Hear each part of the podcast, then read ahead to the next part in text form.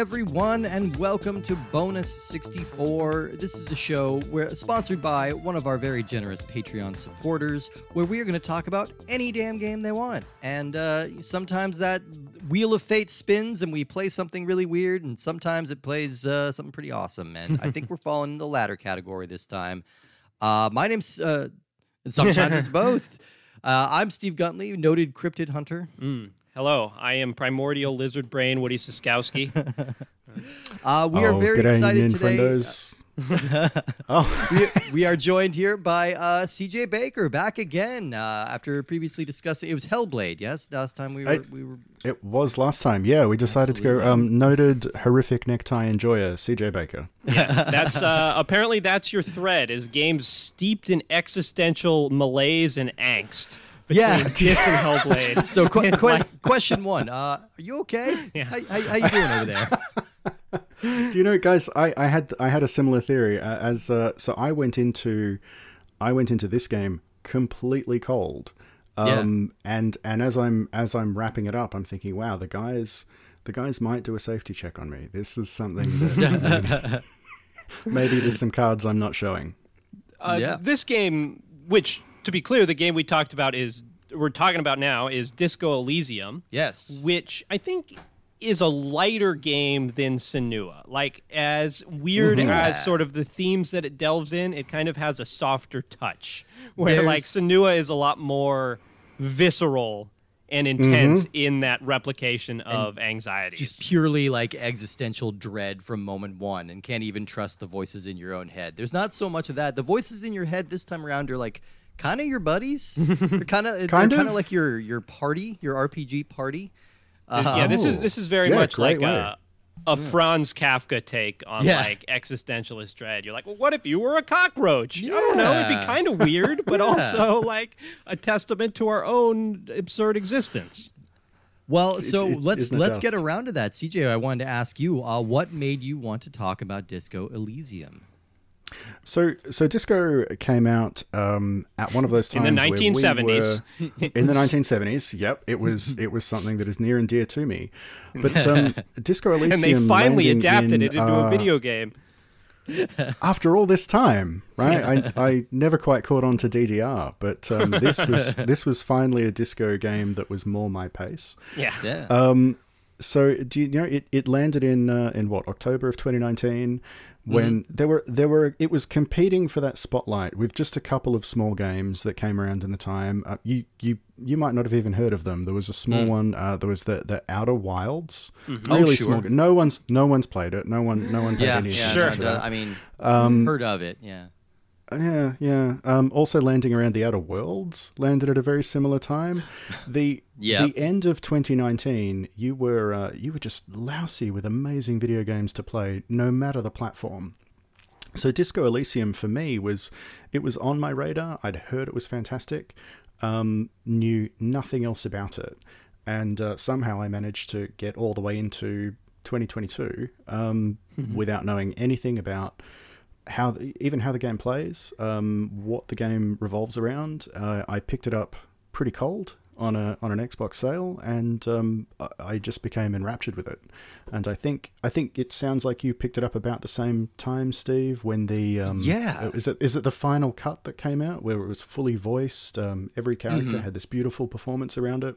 Oh, Yeah, the, that's the original version on. of it did not it's not fully voiced. No, no. Uh, yeah, Ooh. and it, some of the voices that they had in the original version were changed out for the final cut as Wow, well. that makes a big difference. It does. Oh. Yeah, it makes a huge difference. And they got a big international cast. Uh, yeah, I, I kind of came around to it after. Well, so I, I had downloaded it on Steam when it first came out, but my computer wasn't really powerful enough to. Uh, you didn't want to play it in a one eighth window screen. it's like, yeah, I have to squint at the little postage stamp if I wanted it to move properly and not lock up on me. Uh, so I'm like, all right, well, I I guess I'm waiting for a console for right now. And uh, it popped up on Switch. I'm like, this seems like a perfect way to play this. Uh, we'll get to it, but it probably wasn't. Um, but it, it seems like it was. It, that was It- that was the game's fault, not it yours. seems like it was. Yeah, I think my judgment here was correct. Um, but Oh, you know, and I'm we'll get into to it. hear but, like, about it's it's one of those games that like you find yourself pushing through the flaws because what's there is so rewarding and The flaws in this case were a uh, game that kept crashing on me like multiple times, and I was losing a lot of saved games and having to replay a lot of things. Uh, so I don't recommend the Switch version unless they patched it since then. Um, I want to before we get into it too much, I want to start because you were talking about CJ how you had no idea what this game was, and I also had no idea what this game was aside from Neither having heard a lot about it. It's a Yeah. weird thing where you're mm-hmm. like, yes, I've heard of that. That's supposed to be really good. I just, I And- really love the name. Well, well that's yeah. what I wanted to mm. talk about. Yeah, yeah. That to me is just a crazy nonsensical name. It's a word that I don't know what it means, Yeah. which is not disco. I know what disco is. Yes, But you also don't understand how the word disco because you see a screenshot and you're like, okay, so this is a PC adventure game? Yeah. Like how does disco fit into this? Exactly. And did we ever do we know what the word Elysium means at this point? Uh, Elysium is like, well, I don't know. It's a different context in the game that's going to be revealed later on. I think the idea of it refers to like, uh, like the afterlife, right? Isn't it like heaven for the ancient Greeks or something like that? I might be Ooh, wrong you- about that, but yeah, uh, asking the wrong guy. yeah. That's oh, that wait, yeah, really noted was that Matt scholar. Damon movie with the uh, with the South African guy. Oh, Yeah, that's that's right. right. Yeah, and Neil yeah. Blomkamp, where Yeah, yeah. Uh, Matt Damon has a stupid looking helmet. Oh, is that it? It's a helmet movie. I didn't see that. yeah, one. I believe yeah. I believe that was uh, the subtitle was uh, it's- Elysium, the helmet movie. It's in the helmet starring canon. Matt Damon. Yeah, There's, there's exactly. Dogma 95, then there's Helmet. Yeah. Uh, yeah, the different styles. Uh, yeah, no, I, I kind of came around to it the same way. I'm like, all right, I, I know this is an RPG. I know it's got some kind of like film noir uh, uh, overtones. I know it's got this cool title, and I don't know anything else about it, but I'm kind of in. I, I like it when. I like it when things have like a nice, concise title that's evocative. It doesn't need to make sense, but like it trips off the tongue in an interesting way, and it makes you want to know more. And I think that's what Disco Elysium does. And it's Okay. way better than the original title that they came up with, uh, which I believe was. Uh, let me look it up. It was. Oh, where did my notes go? That's it. You're Oh, right. forget. It Disco was- it was- Elysium is a better title than Where Did My Notes Go? definitely where did my notes where go? did my notes go? No, actually, that would be pretty descriptive of what happens in the game. Yeah. Of where did would my also notes go. completely fit. Yeah. Oh, I think it was called Sacred and Terror. No, that, this it was called No Truce with the Furies, which Ooh, I don't know. That's a pretty good name it's not too. a ba- it's not I'm bad, but it. I think it, it It's I think pretty Disco bold. Elysium is somehow a better fit, even though it's Okay. two nonsense words. It's somehow a better fit. Mm. And this game is like a totally unique thing. Yeah, Like the tone Mm-hmm. of this game and the style of writing I it it seems maybe more literary to me, but it's like literary not of like crime fiction, Yeah. but literally you know, literary of like weird Mm. existentialist like translated from like the early Russian or, or the way the way I kind of wrote down in my notes is like this is like William Gibson meets Douglas Adams meets Jodorowsky. That's that's the vibe I'm getting But off there's of this like- kind of world. there's like more elements like there's those genre things like you're talking about but there's Yeah. more elements of just like philosophy There's a lot just, of just that. grounded in like just political theory like i had so many conversations in this game about like the what political ideology i subscribe to and Yeah. whether the rights of the workers needed to be supportive or whether like it was the job of the king to protect people from themselves and I'm Right. like, man this is It's asking some stuff. It's like I, I wasn't really intending to. I, I thought this was Pac-Man. No. uh, no, I wasn't Yep. really intending Yep. to think about this I- stuff today. eventually i I just came need here to to stop point and and click go, an RPG. Yeah, Yep. I just need to go uh, rip off some heads in Mortal Kombat to clear clear my brain from just these And- floods and of clear ideas. Their brains, apparently. Yeah. yeah, Clear a lot of brains. Uh, all right, let's learn a little bit about this game because uh, this has some very interesting people behind the scenes. So, Disco Elysium was released October 15th, 2019. It was developed and published by, I'm probably pronouncing this right, but Zaum, Z A slash U M. Uh, and this was released on Windows, Mac, PS4, PS5, Xbox One, Series S, Switch, and Stadia. So, Disco Elysium is the first and so far only game from Zaum, which is an Estonian developer that was created by a novelist named Robert Kurvitz. So, Robert Kurvitz is also in a death metal band called Ultramelanhool, uh, which is just a fun one to say. I don't know what that translates to. It's a but- day of really and he great and his names. bandmates yeah, he and his bandmates one night were uh, very drunk and very high and listening to Dutch techno, and they came up with the idea for the world of Elysium that's in this game, and that feels right to me. I feel like drunk, high, Dutch techno. I yeah. think you're there. No, that all fits. That that's uh, yeah. Um, they decided to try to develop this idea as a tabletop RPG, and so they had some inroads with that local community, and they were trying to get that going. And it was through that scene that they met a writer named Kaur Kender, who uh, collaborated with Robert Kurvitz on a novel set in the world of Elysium. So this novel is called Sacred and Terrible Air. It came out in Estonia, and it sold, uh, according to them, fewer than 1,000 copies. And they invested quite a lot in this, including just a lot of themselves and a lot of their money.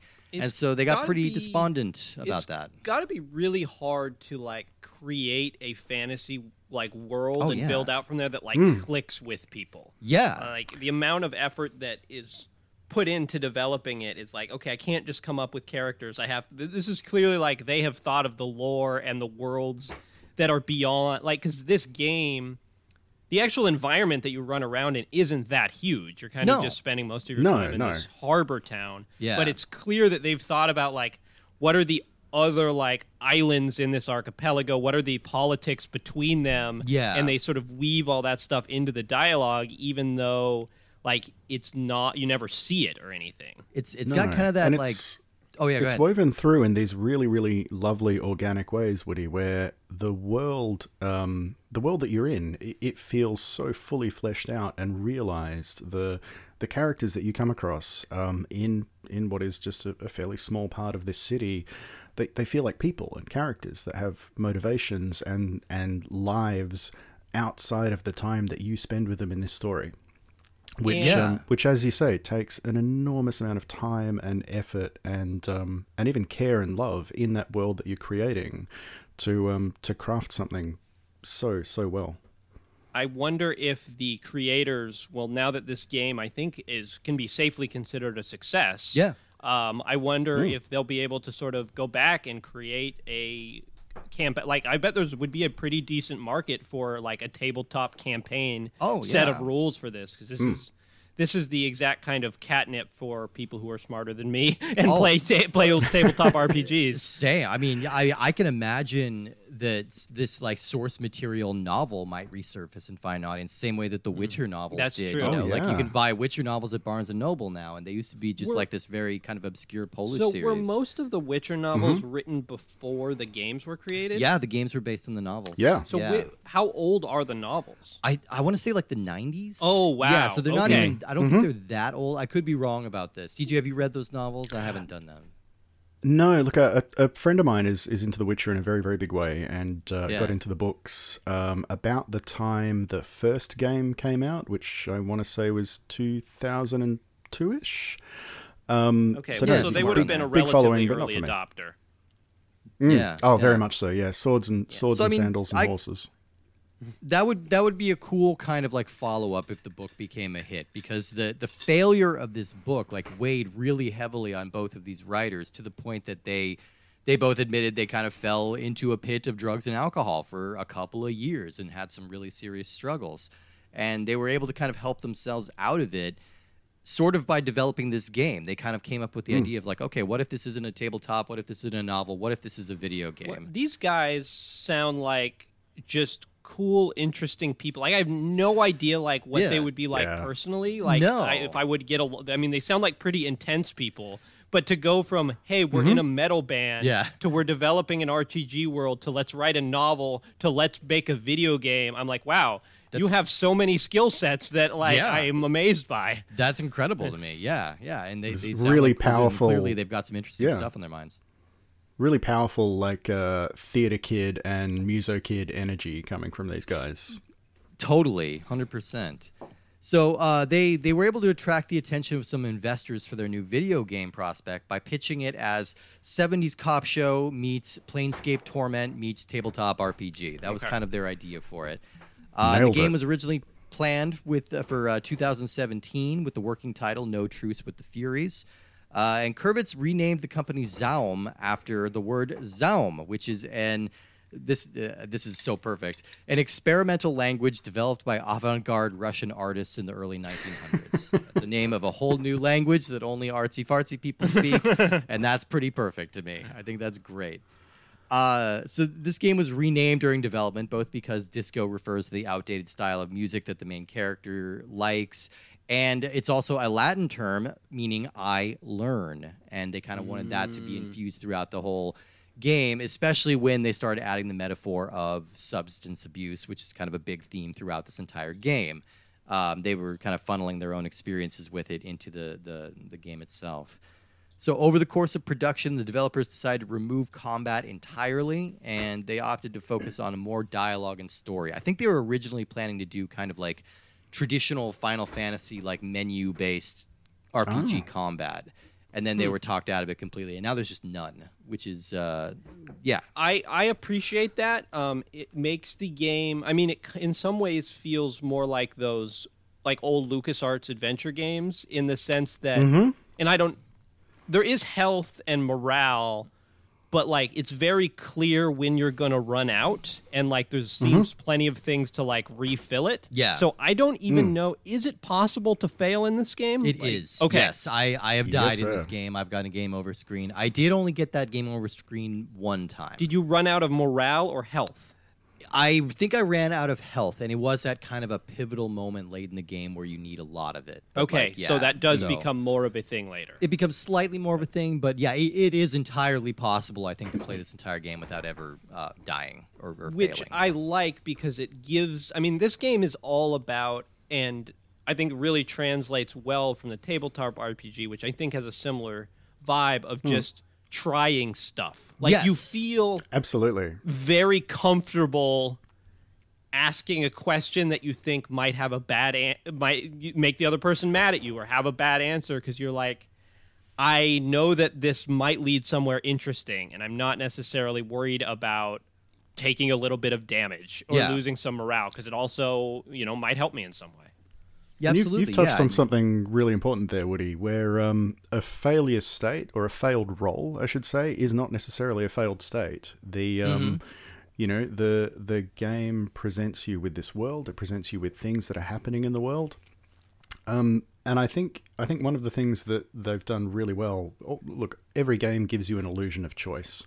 Yeah. Um, this game does a fantastic job of presenting that that very real illusion of choice in very real ways. Um, your answers to a conversation might displease someone, but that doesn't necessarily end the world. It doesn't end the day. These are these are fully formed people that are going through their own story, and you and you're plugged into only a part of that. So those those failed roles within a conversation um, that might lead to the next really interesting point for um, for the player. Really salient point. Like the the failed roles are not necessarily a game failed state within this uh, within uh, Disco Elysium. That can you, you know failing a role or um, or displeasing someone that can lead you to some really interesting places in the game. Um, because you know again you you aren't necessarily um, the protagonist driving world events. Um, you are there and you are taking part in it. It um, it almost uh, in a similar way. I don't know if you guys saw uh, Knives Out, or if you're familiar. You must be familiar with some of the other great, you know, your Clouseaus or your um, or your uh, well, or your Murder She Your Wrote, Poirot's, your Yeah, yeah, Poirot's, yeah. yeah. Um, your Miss Just the Fletchers. Yeah. the, oh, oh, we're we're going to go down a long hole now. Um, your Encyclopedia Browns. Yeah. Your Oh. mystery Nate the teams. Yeah. what have I, Okay, what have I what have I done? Um, so you know the characters in those stories they're not um, they're not the you know they're not propelling people to commit these crimes. They're not propelling actions to happen in the world. They're observing and trying to solve that mystery. Um, and this game does a great job of of enabling you to do that same thing. The world is carrying on around you. Um, you are a you are a participant in it, but um, you really don't steer direction of the world. It's it's just your job to solve a murder mystery. Um, I, I don't even think we've we've covered off the basic plot of what what Disco Elysium is? No, but Yeah. we're, we're, we're still a little in the back the backstory of the creation. Here, No, I mean but- we're kind of there. Really, it's like they, you know, things kind of came together for them. Uh, they got some really great artists involved, like mostly from like local Estonian artist communities that they knew, and then they brought in the band British Sea Power to do the whole soundtrack. Uh, and fun note about that. Uh, a couple of tracks from the final cut that they recorded for uh, for the new re-release are currently on the sales charts in uh, the UK. So they're Wow. doing, they're doing quite well. They're doing quite Cool. well with this uh, album. So um, yeah, so that's really cool. Like this this game has been a slow burn. They decided to self-publish after initially like striking a deal with Humble Bundle, uh, but then they decided to self-publish, and uh, it was released on Steam. And it's kind of been like a slow word of mouth kind of thing because. Uh, early adopters of it saw it and loved it, but it's I think it's the same thing with all three of us. It's taken a lot of all of us a long time to kind of get there because at the core it's like it's hard to explain sort of what this game is. Well, and it a- also doesn't captures it. necessarily sound that fun. Like No, you, yeah. it, it's like trying to sell someone on like a Godard film or something. Like Yeah. you're like, oh, Pierrot Le Fou is like a great movie. Right. It's about like this this guy and this young girl like experiencing angst as they drive along the countryside, and you're like, yeah, maybe No I'll get to that sometime. Yeah, like yeah, you're yeah. like that. That's Wait, it- probably good. That's exactly but- right. It feels homeworky. It Yeah. feels, it feels like something that Yeah. uh, you okay. Well, I guess if I take games seriously, I And gotta get to this- this at some point. this genre also of like this computer style RPG, uh. Hmm. at least to me, often has the problem of feeling homeworky. Yeah, like to yeah. me mm-hmm, that mm-hmm. feels like a homeworky genre because I'm usually not all in in terms of like your Baldur's Gate and your Yeah. Stormwind Dale fantasies. Mm. totally, totally. Um, like, and so it's I- a it's a combination of that. I'm like, this sounds cool, but I'm not really sure I would enjoy it. And I think this game actually does a really good job of sucking you in right from the start It and does. being pretty likable and funny and like the mechanics are not there's like a lot of them Mm-hmm. and like almost to the point of seeming like a joke like the level of specificity in your like skills that you can level up You're like Right. okay do i want to level up my electrochemistry or my savoir faire right? Yeah. um, it's kind of, but like, again, it feels to me so unpunishing. Uh-huh. Like you're not like Mm-hmm. I, I have, and maybe it changes as you go farther. But I've never got the impression that I am playing it wrong or that I am not maximizing my mechanics. No. like that's a struggle I have with like a lot of RPGs. I'm like, I don't know what build I want to go for. Like, do I want to like do magic or tank? And so like I have to wait until I get some like sweet item to give me direction. And here you're like, I don't know. I have to do a savoir faire check um, to progress in the story, so I'll just up that stat for Yeah. right now. Yeah, yeah. It's well, they they were kind of inspired by the Fallout games, particularly Mm-hmm. the early ones, because in all of those games you have you have kind of like an A story that you can play through pretty quickly if you just want to focus and get through the game. But then the real meat of it is in all these unrelated side quests and all these other little ways to experience the world. So in this case, the main story thrust is that you wake up as a disheveled, middle-aged detective. You've been on a fresh bender. You don't have any memory of your name or uh, where you are, or hey, what happened to your badge or to your gun? Uh, because it turns out you are a cop, and you are in town to investigate a uh, really brutal crowd lynching uh, of a security official. Uh, and so you meet a partner, a guy named Kim Kitsurugi, who is a very uh, bookish, kind of by the book kind of uh, uh, straight A detective.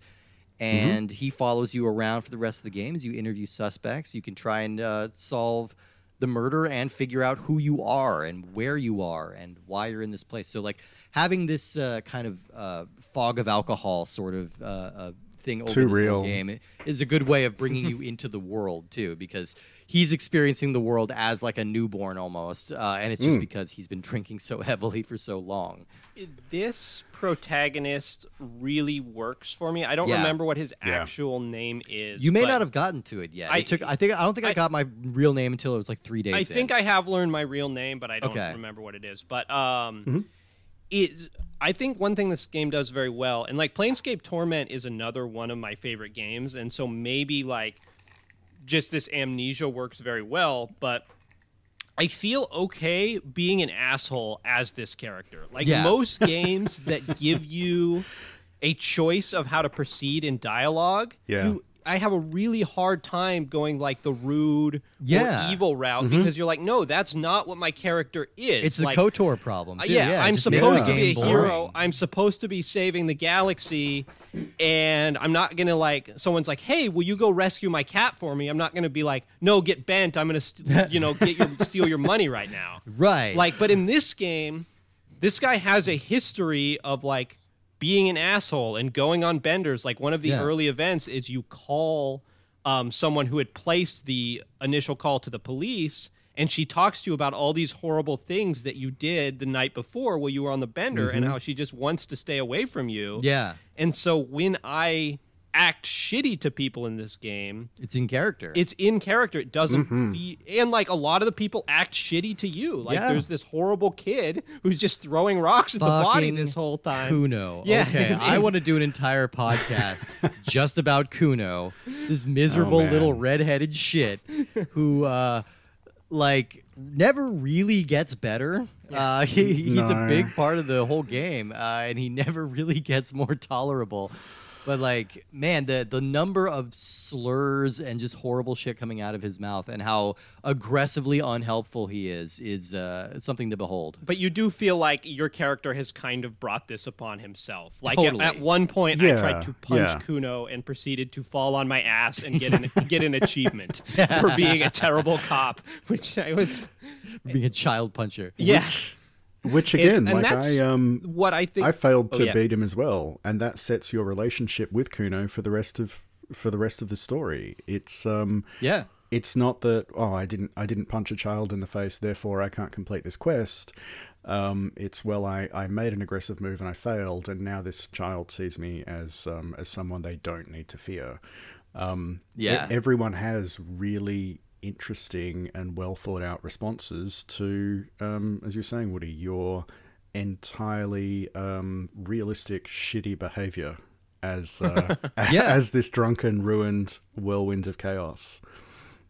I mean, and they're I don't know. I think they do a really great job. Like, yeah, I think it's it's perfectly well said that like your character is never meant to be like this sexy, cool protagonist. You are he Oh, is so slovenly that you have you lose like uh, uh, empathy points if you look at yourself in the mirror Yeah. because he's so ugly and so like uh, kind of disheveled. You know, he is he's not like the cool guy. So you can uh, inject a little bit of I, edge I thought into the initial character. premise to this game was that you were waking up from being like dead, like Oh. same as Planescape Oh. Torment. Yeah, 'Cause yeah, Your yeah. character Yeah. does look like a zombie. I, I- Like- that must be a reference. Yeah. Yeah, I think that's got to be a reference to that. And I mean, there are just Agreed. so many like really memorable supporting characters. Just kind of you get to know every single person like in this world pretty much, uh, which is probably a good couple of dozen cast of I, characters. I, I mean, Kim, who is your, you know, assistant officer. Yeah. It's the real MVP. I MVP. really like yeah, because he is I mean tremendously helpful in the sense you do a debrief with him he tells you what you've done before and what you still need to do Mm-hmm. he's he comes off as very non-judgmental and he kind Mm-hmm. of lets you act like an idiot but silently is just like thinking about what you're doing like And sometimes they really have to like bend themselves into some pretzels to try and exp- to try and keep him from saying your name before the time comes. You know, Mm. Yeah. like and yeah. they also um he does have like there is times where he has like a very dry cutting sense of humor Yeah. where Oh, he really kind of explores how much of a doofus you're being but Oh, yeah. he, comes off as very likable and uh, supportive of your just general buffoonery Yeah, I mean there there are just so many great like little people occupying the world, and most of them don't really have anything to do with the murder you're investigating. But you get to help them on their little quest. There's a tent full of kids who want to start a rave. There's like. Uh, the, you know the the really corrupt union leader who's like too fat for his desk and like all this just really cool uh, character models and character designs and and like I said with this new final cut that they released in 2021 they are now all fully voiced. And what Um, a and what a think the joy! I, main I, voice of, I think the it's voice really lucky. Is uh, the lead singer of some Estonian death metal band, sure which is uh, Yeah. also perfectly right. Yeah. Yeah, I, I think it's really So, lucky to let- have come just- in at the um, with the final with the final cut with all this voice work. Um, I don't think there's a there's a bad performance in it. I was I, was honestly just No. enthralled with the readings, with the performances um, of um, of what felt like a a, very cleverly interactive audio book almost as it as it carried on. Um, but Yeah, look, uh, and- Woody, to, and- to touch as well, I think you you brought up something really important there about Kim.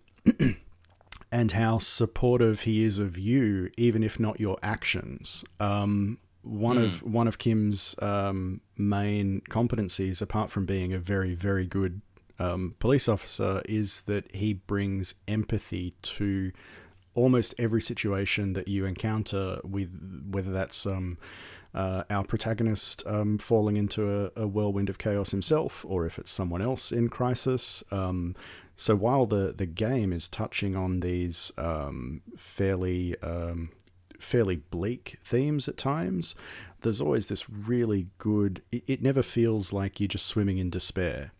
You always have Yeah. these these people around you that are on your kind of squad, I suppose that that you really feel want you to succeed. They're not there to to trip you up or hamper your investigation in any way. Yeah, and that that is really crucial. Like he's not he's not going to stop you from doing what you want, but it is nice to have kind of a voice of conscience kind of uh, around, you know, so you're not punching too many Cunos. Although, you know, he really deserves it. another thing that I think this game does well is um, they really give you a lot of different tasks, sort of at Yeah. any individual time, that are all very clearly and helpfully tracked in your journal.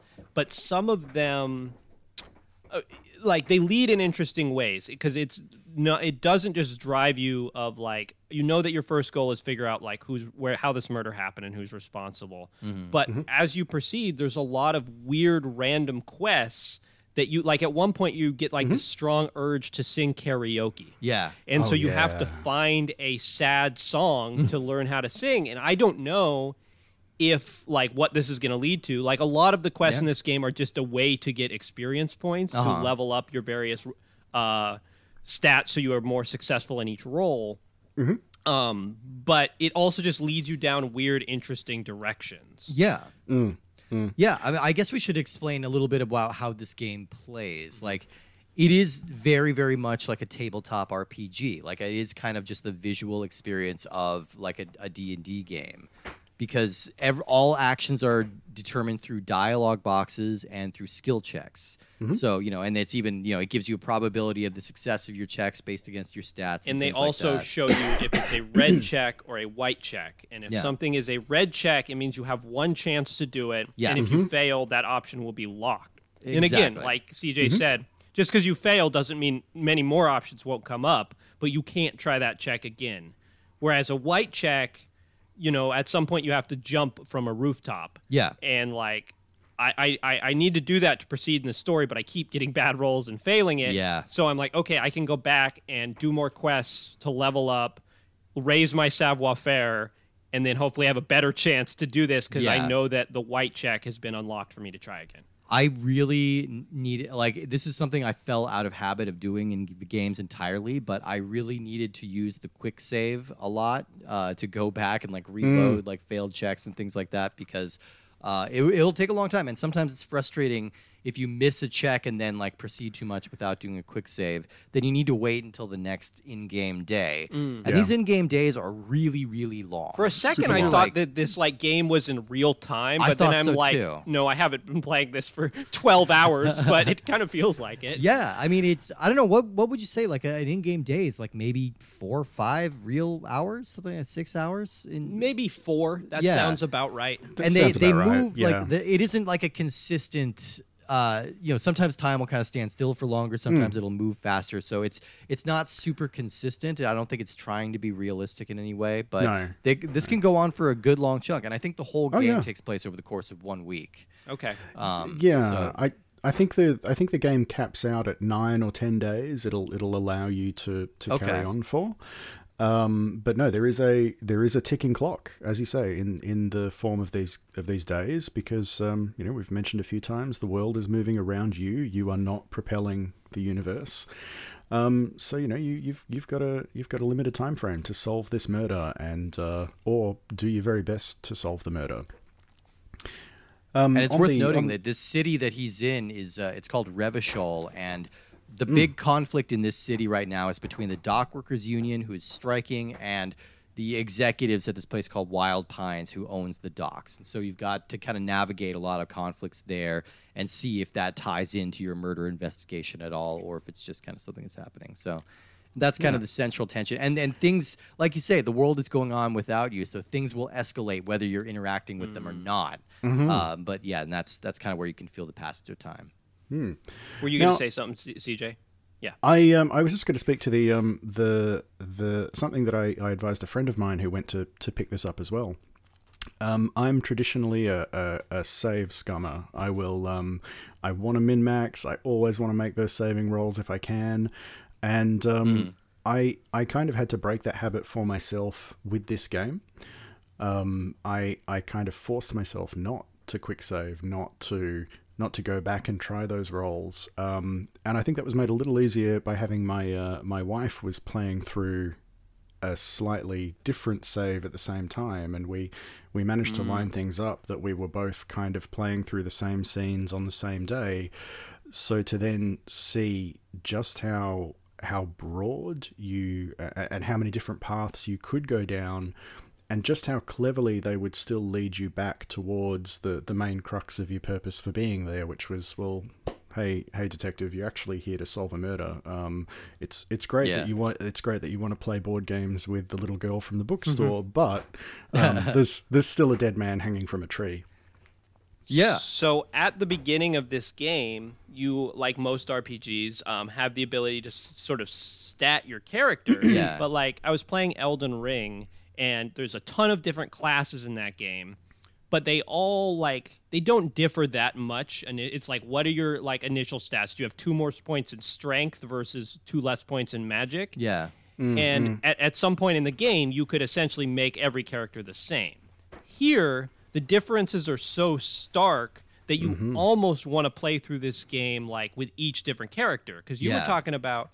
you chose at the beginning the you can choose like the guy who's based on you know focus is intellect the guy whose focus is sort of charisma and charm or the guy who's just beefy Mm-hmm. Yeah. and, and can like do you know punch people Yeah. and you chose the intellect guy, and I chose the sort of charismatic guy. Uh-huh. Because obviously that's very on brand. it's, it's true for both of us. Um, and I was like, "Did your necktie start talking to you?" Because that's the first thing that happens when your character is like, because that's what they say in the description. They're like, "You are charismatic and convince people of things. You also may be insane." Yeah. So the first thing is you pull the mm-hmm. necktie off of this ceiling fan, and it just starts talking to you, and you're like, "No, that didn't happen to me at all." No, no, it really didn't. Yeah, I, I mean, and, that, and it's interesting because yeah, you re- it really does alter the experience in a way that you need to kind of start over to to unlock because it it locks your mm. stats in some areas in a very low way.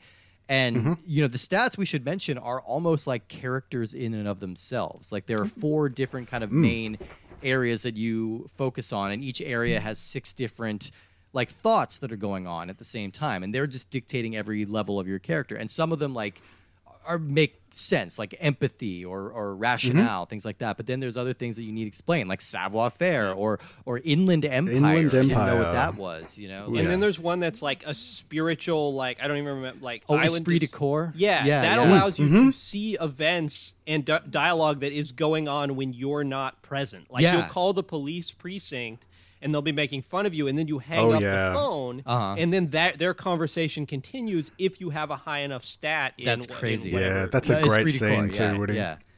And- I didn't know that. My my esprit de corps is very low. The Well, well, cops that's did the- not like me. That's the other weird thing is I imagine if you play, you've probably gotten story elements b- based on like your encyclopedic knowledge, Mm-hmm. Right. That I haven't seen, whereas you know I've gotten ones that you haven't seen, and like I, I don't know how it would be if you just play like a big burly guy because, like you said, there's no combat in this game. Mm-hmm. Yeah. but like how would that change the story? And I mean, there's there's literally there's always a chance that you're going to succeed on a roll, and there's always a chance you're going to fail. on a roll. There's no yeah. zero, and there's yeah, no well, you can crit hit, you can roll those double you sixes. can, yeah, and like I've I've lost rolls that had a 97% probability of passing, and I've Yep. won ones with a three percent probability of fa- of winning. So like. You, you never totally know. Like No. you might be able to spam it a little bit, but yeah, it is going to largely affect the way that you proceed through the game. And and, And the it's- it's the really RNG cool. in this game always feels really fair. You know, Mm-hmm. I, I don't think I ever lost a roll that really had me just wanting to go and kick rocks. Um, and- No. but but when you when you make a marginal roll or you even make a really long shot roll, oh man, it just it feels so good. They've they've Yeah. tuned the RNG in this in this game just so so perfectly that it um it it's that perfect uh, balance between reward and chance and risk. Um, yeah, it's fantastic. and it's just it's it's cool the way that the stats become like I said they become kind of characters in and of themselves. They'll pop Mm. up in your dialogue trees and they'll be like commenting on different elements of the story and different elements of what you're hearing from this other pe- person in ways that like reflect that stat, you know, like in Mm-hmm. their very single-minded focus, but they're they're not necessarily going to affect the story every time they do that. Sometimes they're just kind of the Greek chorus, but it's it's Hmm. an interesting way to make them all very distinct. And Yeah. like I, I want to respond to what CJ was saying there too. Yeah. Like the, I think a part of the reason that the skill checks feel fair is they explain why they're at the levels that they are. Yeah. They're like, Mm, okay, mm-hmm. you have a two in this stat, so you get plus two to your roll, but you also are carrying wire cutters to cut the wire. Or there was another clever instance where I was in the store. And there was an opportunity to steal raincoat, like steal a raincoat. Yeah. But then I talked to the store owner and I'm like, hey, what about these raincoats? And then when I checked for the option to steal them again, the probability had gone down because now her attention was on the raincoats since Yeah. I had brought them up. Yeah. Which I thought was really clever. and, and that happens throughout the game. Like you'll see like little yeah little reflections on there. Like you get plus two because you did such and such. You get minus two because you did such and such. The game's very good at balancing. You know, you can find clothing items and different things that you can hold that will impact your uh, stats as well. But everything that adds takes away from somewhere else, so you're never like fully maxing yourself out. And then they've got this really interesting mechanic called the thought cabinet, which took me a little bit to understand. But basically, it's just same. like it's kind of just like bonus perks really uh, and they happen very organically like you they happen just from following certain dialogue threads in certain ways and then an idea gets stuck in your head you can choose to focus on it and that will like bump your stats in one direction or another So there's a specific moment here. I mean, it's right on the first day where you're Yeah. trying to get down this hmm. hanged body and you can't do it without vomiting. Mm-hmm. yeah Um, mm-hmm. and Kim tells you to get your shit together. And so, like, what then happens is you get a thought in your head about how you need to get your shit together. At some point, you need to pull down this body from the tree. Yeah. You keep throwing up. Kim tells you to get your shit together. And the thought that gets established in your head is a volumetric shit compressor. so then you just kind of walk around and do other stuff. yeah it'll take like six hours of it in game Yeah, day. some amount of hours. yeah. And then at some point you have a breakthrough in your thoughts and it gives you then when I went back, it Mm-hmm. was like plus six to this roll because your shit is compressed. yeah And like that to me was very true of the sense of humor of this game. Like it's kind of like I mean, it's kind of like Rick and Morty with like not not nearly as crude, but like Yeah. if, like that actually like was kind of mature about the way it looked about uh, things, but it's that But it- same kind of like combination of like Yep, yep. real existential think piece and like just bizarre goofiness. and it's playing around too like there's a lot of like with like stripes of irreverence in yeah, that goofiness. yeah, as they're well. messing around with like grammar and syntax and, and things like that in, in ways like David Foster Wallace or uh, Mark Danielewski would do, you know. So well, like, which is another thing. Like that leads me to what's not a criticism of this game, but something that I did butt my head up against. I had a lot of trouble playing this game for much more than like at most two hours at a time. Like, Yeah. because at some point, Hmm. the amount of dialogue and text becomes overwhelming, and Yes. like my brain would just shut down because any sort of option in conversation you have with someone or something you randomly find on the ground could lead to a new mission, could lead to some interesting piece of dialogue, and sometimes it's just kind of nothing. Yeah. But there are situations where it's nothing and the game takes two paragraphs to explain like the piece of lint that you find like on the corner of someone's shirt. Right. And like they're very beautiful, well written paragraphs about this lint. But- and I'm like, wow, they really put a lot of effort in here. But at some point I'm like, all right, brain is ready to be done. yeah, yeah. After a while, I was like, okay, I'm just reading all Yeah. these dialogue options just to make sure they're all checked off and I'm not missing anything.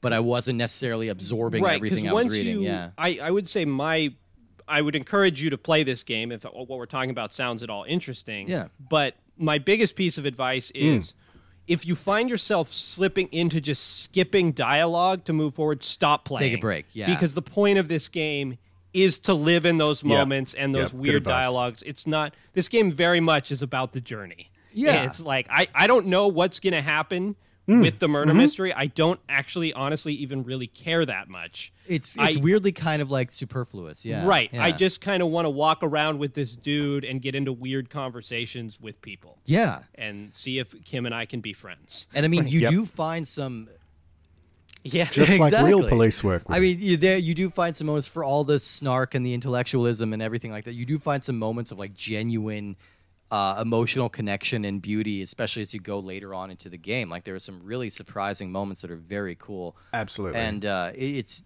it's just awesome to Absolutely. see. But yeah, I mean, I, I I always refer back for whatever reason. I remember an old EGM uh, uh, review of Phoenix Wright Ace Attorney that always stuck with me. They said this game requires two things: literacy and patience, and that sums this one up as well. This, th- like we said, this one did become kind of my substitute book as I was going to bed for a while because really like the action on here isn't much more Yeah. complex than turning the page of a book and and it is a whole lot of reading and a lot of like kind of looking at art uh Yeah, this game has a whole like the art style of this game. It's not a very technically impressive game, um, No. but like it, it's very sort of like past like everything's very pastelly, right? Like it looks like, like, an oil, watercolory oil yeah yeah painting. yeah like da- uh, painterly in some way yeah yeah, that very And painterly. I, I think Hey, it Painterly does a good job of giving it sort of a distinct visual identity because the world itself, as like well fleshed out it is, is with the characters, it's kind of bland looking.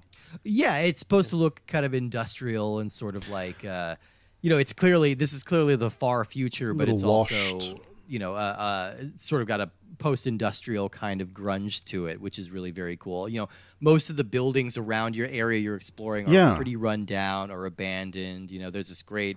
Seg- segment in this old kind of rundown shopping complex that's like you know a few people are just kind of like scrounging around in there you know uh, it, so it, it definitely feels destitute and you feel like you're seeing kind of the uh, the scrappier portion of this world which is very cool like and, and you you get immersed into it but Yeah. but yeah it, it it's it takes some patience and it can get frustrating because sometimes like i said if you miss a, a check or something for some and as the game goes on and you work your way through all of these side quests there's less and less to do which means you need to kill more and more time in between like just to pass the time and get around to try your checks so, again is there Yeah. a way to just kill time in this game? Like, reading books reading Oh, books will okay. ad- yeah reading There books is, and reading, reading case books. files will advance uh, time like a couple hours at a time Okay. so that's i found that to be very helpful if you need to Mm-hmm. kind of get things because moving. at some point, like, there's a guy who will only be in his apartment after a certain hour of night. So Right. you're like, okay, I have to wait until that time goes yeah. by to go talk. yeah. yeah yeah and i mean there are benches all around but You just kind of got to linger by his front door reading your case file yeah until yeah he comes exactly back. that's Yeah. actually what i did i think yeah I just kind of like waited They- around. Kim won't let you sit on a bench while he's That's the hanging out thing. with Yeah, you. there are these benches, but you can't sit there if Kim's with you, and it's like he's with you most of the time. Like he only leaves you at like eleven o'clock at night, and Mm. then you only have two hours after that before you have to go to sleep. what happens in this game so you, you're in a hotel Yeah. and you have to pay him you know money every day to Yeah. stay in the hotel did you guys ever were you unable to pay him like what happens Well, there's a uh, there's a Uh, there's a perk, and it's so weird that this is coming up And It, it works at a Yeah, it's so weird that this phrase came up in two games in a row that we talked about. But there's a thought perk uh, that you can think of called Hobo Cop, uh, where just to be clear the previous game this came up with was clay fighter yes, yeah, So- very classy either way. And if you if you unlock that thought, then you can live on the streets. Uh, and you won't lose any health for that, but people do like it does kind of lower your charisma, and people will not take you as seriously. okay But like as far as I see, did you ever fail to pay the the innkeeper or or uh, find accommodations? No, look, I mean you you hit um so you you went the Hobocop route, I assume. My um I didn't my go that route, Also yeah. chose the it wasn't by choice um, nobody life? chooses the Okay, hobocop cool. life the hobocop life chooses you The Hobocop life chooses you. um yeah, no, look, it's it's fa- it, I, I guess much like a failed role, um these pieces of adversity that come up are there as part of the story and will advance the story. Um, not not paying your hotel bill is a problem, but um, something this game does really really well, um, as opposed to say um, the King's Quest or Police Quest games, you know, back Mm-hmm. back in the day. You it, it won't let you um, cul-de-sac your progress. It it won't stop you from moving the story forward. You might not be able to move forward everything you want, but the, the story will will continue. So these things like um, having a having a bill that you somehow have to find a way to pay, um, you know, the, the game provides those mechanisms for you um, when you when you get into strife because it's in its interest to keep Yeah. telling you the story. You know, a um, much like a book, a book doesn't want you to put yeah. it down and stop reading. This thing wants you to keep reading and, and engaging with it. But um, Steve, you, you said the magic word Hobo a cop? moment ago. Um, Yeah. frustrating. um, uh, that's I, I Oh, said magic, me. not safe word. Um, so so frustrating. I um I was playing this Mm-hmm. on the Series X. Um, so it looked gorgeous, um, beautiful, 4K, painterly realized world.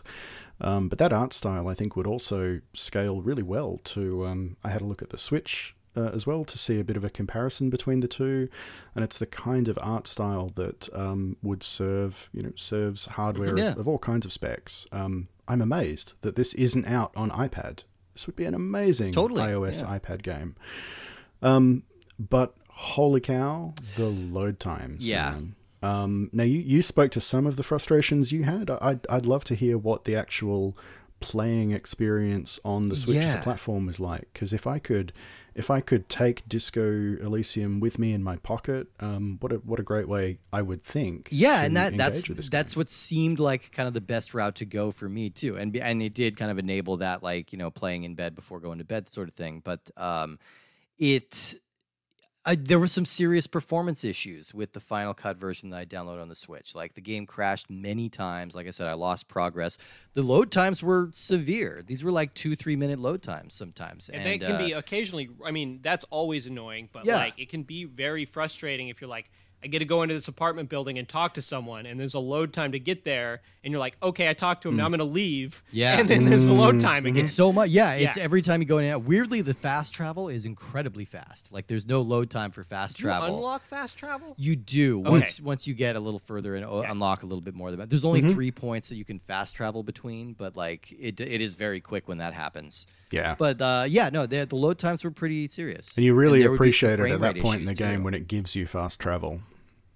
Yeah, yeah. Really? I, I struggled with a lot of different issues on the Switch version. So like that was the only thing kind of hampering my enjoyment of it. And it is one of those games that you sort of push through because the story's so compelling and like you know, there's also a sunk cost kind of thing where it's like I've put in so much time in this thing, I want to keep it going. This is a this is a meaty game. This is a oh, 40, 50, 60 hour game depending on how much uh, Yeah. you want to play through it and, and how many threads you want to follow through on. Wow. You could probably knock the whole thing out in 20 if you're efficient, but um I- is, but again, this is not a game about being efficient. No, if your, it's if your about goal drinking it is to in. like Yeah. go and play the story and get out, this is probably not the right game. No, this isn't like a quick hit kind of thing. It's uh, it's an investment, and it's it, it, it. I mean, we keep saying it, but it is like a good book that you just want to kind of keep reading. And uh, to that effect, I think it's really cool. So you know, it. I think that um, automatically puts it in the not for everybody category. I guess you know because not everybody wants that from their video. But I would also you know. say- I'm not not calling people illiterate or anything. I like think that. it's Just, yeah. for more people than you might think. Yeah, Because yeah. Don't don't want to yuck anyone's Yeah, yum. yeah, no, absolutely. I've had a lot of trouble sometimes with these sort of more cerebral, um, like I always talk about. I just want games where you run and punch things or shoot things. Yeah. But like, I think a big difference here is this game you really exposes that most games are not that well written. No, Like most video games are not written in a Oh, way yeah. that keeps you engaged and makes all the characters feel lived in. Like Yeah. most RPGs that you play, like they're just like Mm-hmm. everyone is pretty straightforward and that's part of the reason here why I feel okay, you know, being an asshole because like I know that something interesting will still come out of it and Mm-hmm. I feel because so many other RPGs, I just fall into the trap of like, all right, let's move this story along. Right. Why are you explaining this to me? I already know this. But here, every piece of dialogue really feels like it has care put into it that just I'm okay with somebody explaining things to me that I may already know because it fits their character and it helps me mm. overall. And I mean, it's interesting too that like if you think of most video games or even like most fantasy novels, every character is kind of just talking about the world that they're in, and that's not the case here. Like people have a lot more on their minds than every just their immediate surroundings. Every character immediate is talking about how the main character hmm. relates to them. They're like right. only talking about like something that would be of interest to the main character or is directly impacting this st- mystery you're trying to solve. And here you're like, yeah, no, they're talking about what else is going on in their life, and it's exactly. Yeah, you don't have like just the clockwork. Like this thing needs to lead to this thing needs to lead to this thing. You'll you'll have some idle conversations with people that go nowhere. Don't impact your quest in any way. It's just interesting character details that you get about these people. But and they're their, actually- in their relationships. Yeah, but they're actually good. They're See, good. That, that's No, what I'm are- no, saying it's is like yeah. if you had told me that, That they feel they feel meaningful. Yeah. yeah, you know, yeah. of like I'm gonna go Like have you, you're not you're not necessarily. Um, hmm. I, I was just going to say I'm I, so I'm playing through. Um, so Cyberpunk finally came out of early access. oh, cool. Um, ha, ha, ha, Wait, really? It took Um, Oh, oh, God, uh, the world building. yeah, that was a bit. I get it. I know how no, big no, no. I get, I get jokes. um, and the world building there, I, I, I, lo- I love that game, um, but not for any of its world building competency. Um, the, the, the, way you engage with the world around you, or the way you learn more about characters, is through um, reading pieces of paper that are dropped, or reading shards or notes. And it, it's so unfulfilling and meaningless and empty Yeah.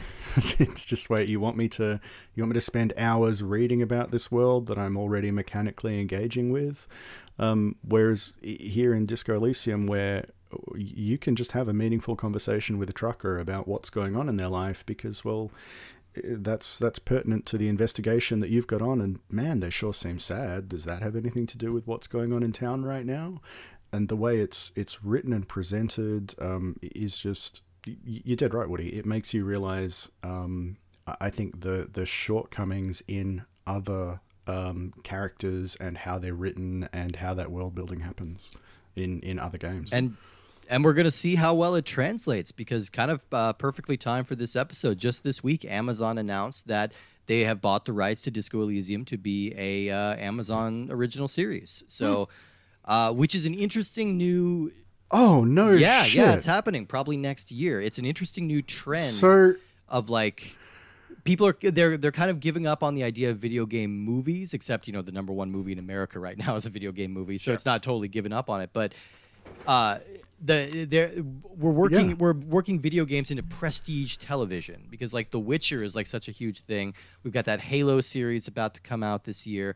Uh, Amazon also bought the rights to The Last of Us, or Oh, not John The Last Halo. of Us. Um, uh, uh, um, no, fuck, what was the one? oh no no, that I'm was, playing it, was but The Last of Us is going to be a show as well. Yeah, Okay. The Last of Us is coming out this well. Yeah, so there's there are a lot of video game franchises being positioned as like prestige TV, And and, I I, think, think this is going to be one of them. that actually works out pretty well Yeah. because really what Yeah, wow. you want and probably a lot of the reason that video game movies tend to not be super interesting and maybe one of the better video game movies is Detective Pikachu Yeah. because what you want is you don't necessarily care about the story No. you just want to spend time in this world in like what what would this world that I see only like from this isometric painted view what would it look like if like Mm. I was Mm-hmm. there were real humans in this world and like everything was built to scale Yeah. Mm-hmm. and so like that's what you want so you get that a lot more from a TV series than like all right we have to fit in all the major Street Fighter characters in Mm. in 90 minutes go Yeah, totally, totally, exactly. Yeah, this is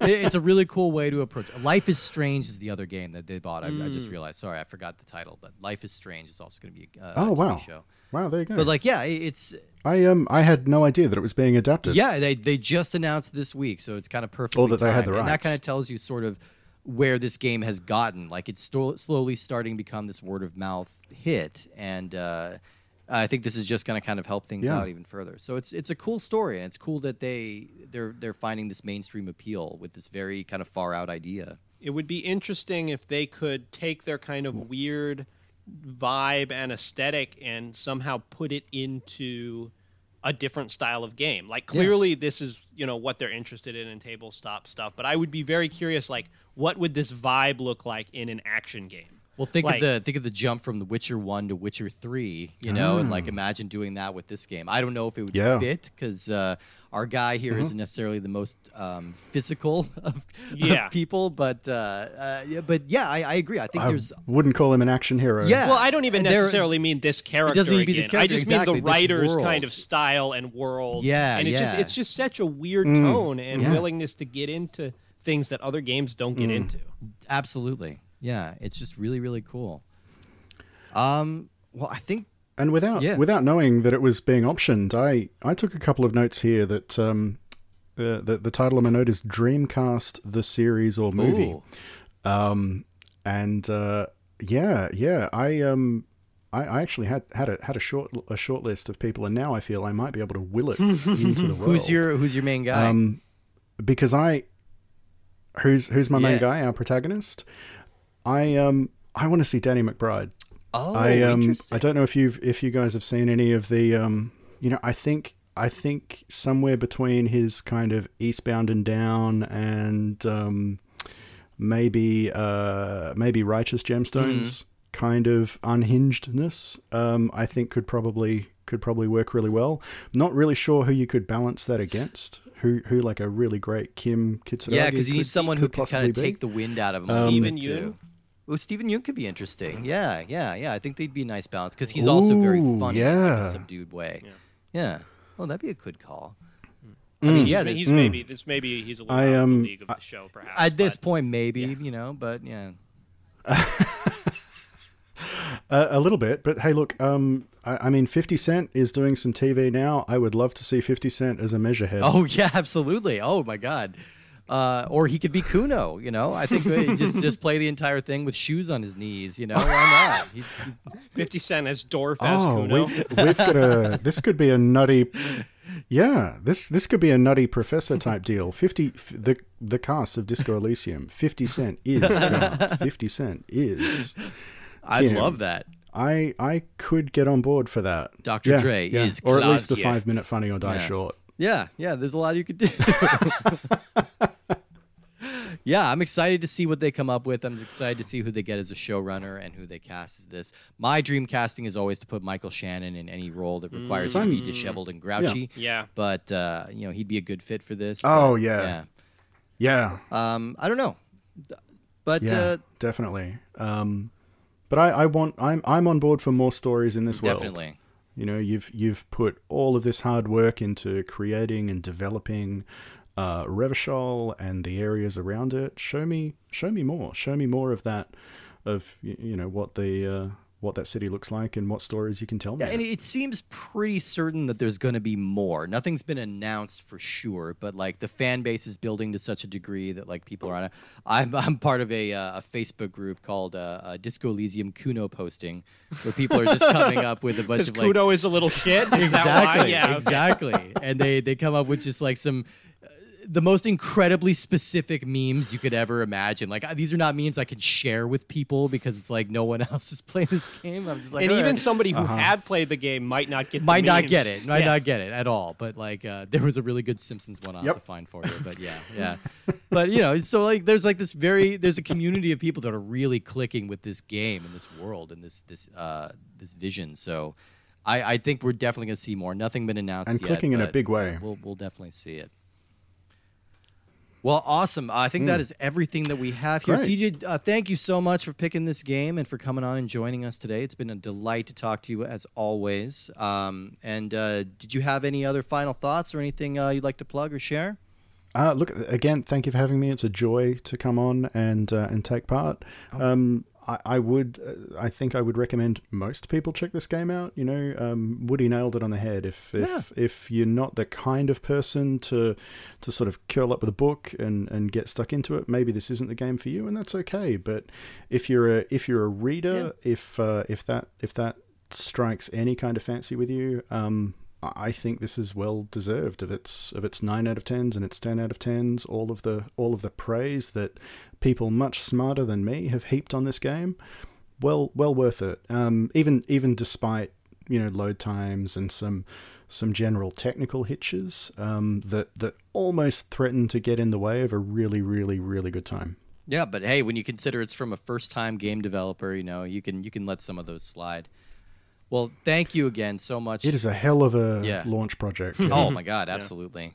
Well, thank you so much once again for being here. Uh, you can find Disco Elysium on pretty much every platform if you want to check it out. Uh, and we will see you all next time with an episode to be determined because I can't remember my schedule off the top of my head. So I'm so That's glad I'm fine. You'll hear in. us again. We promise. Probably gonna talk more. Blah blah blah blah. No, I'm not. I'm gonna stop talking. My my inland empire is telling me to shut yeah, up. exactly. My primordial lizard brain. Ah, I gotta go. I need a drink.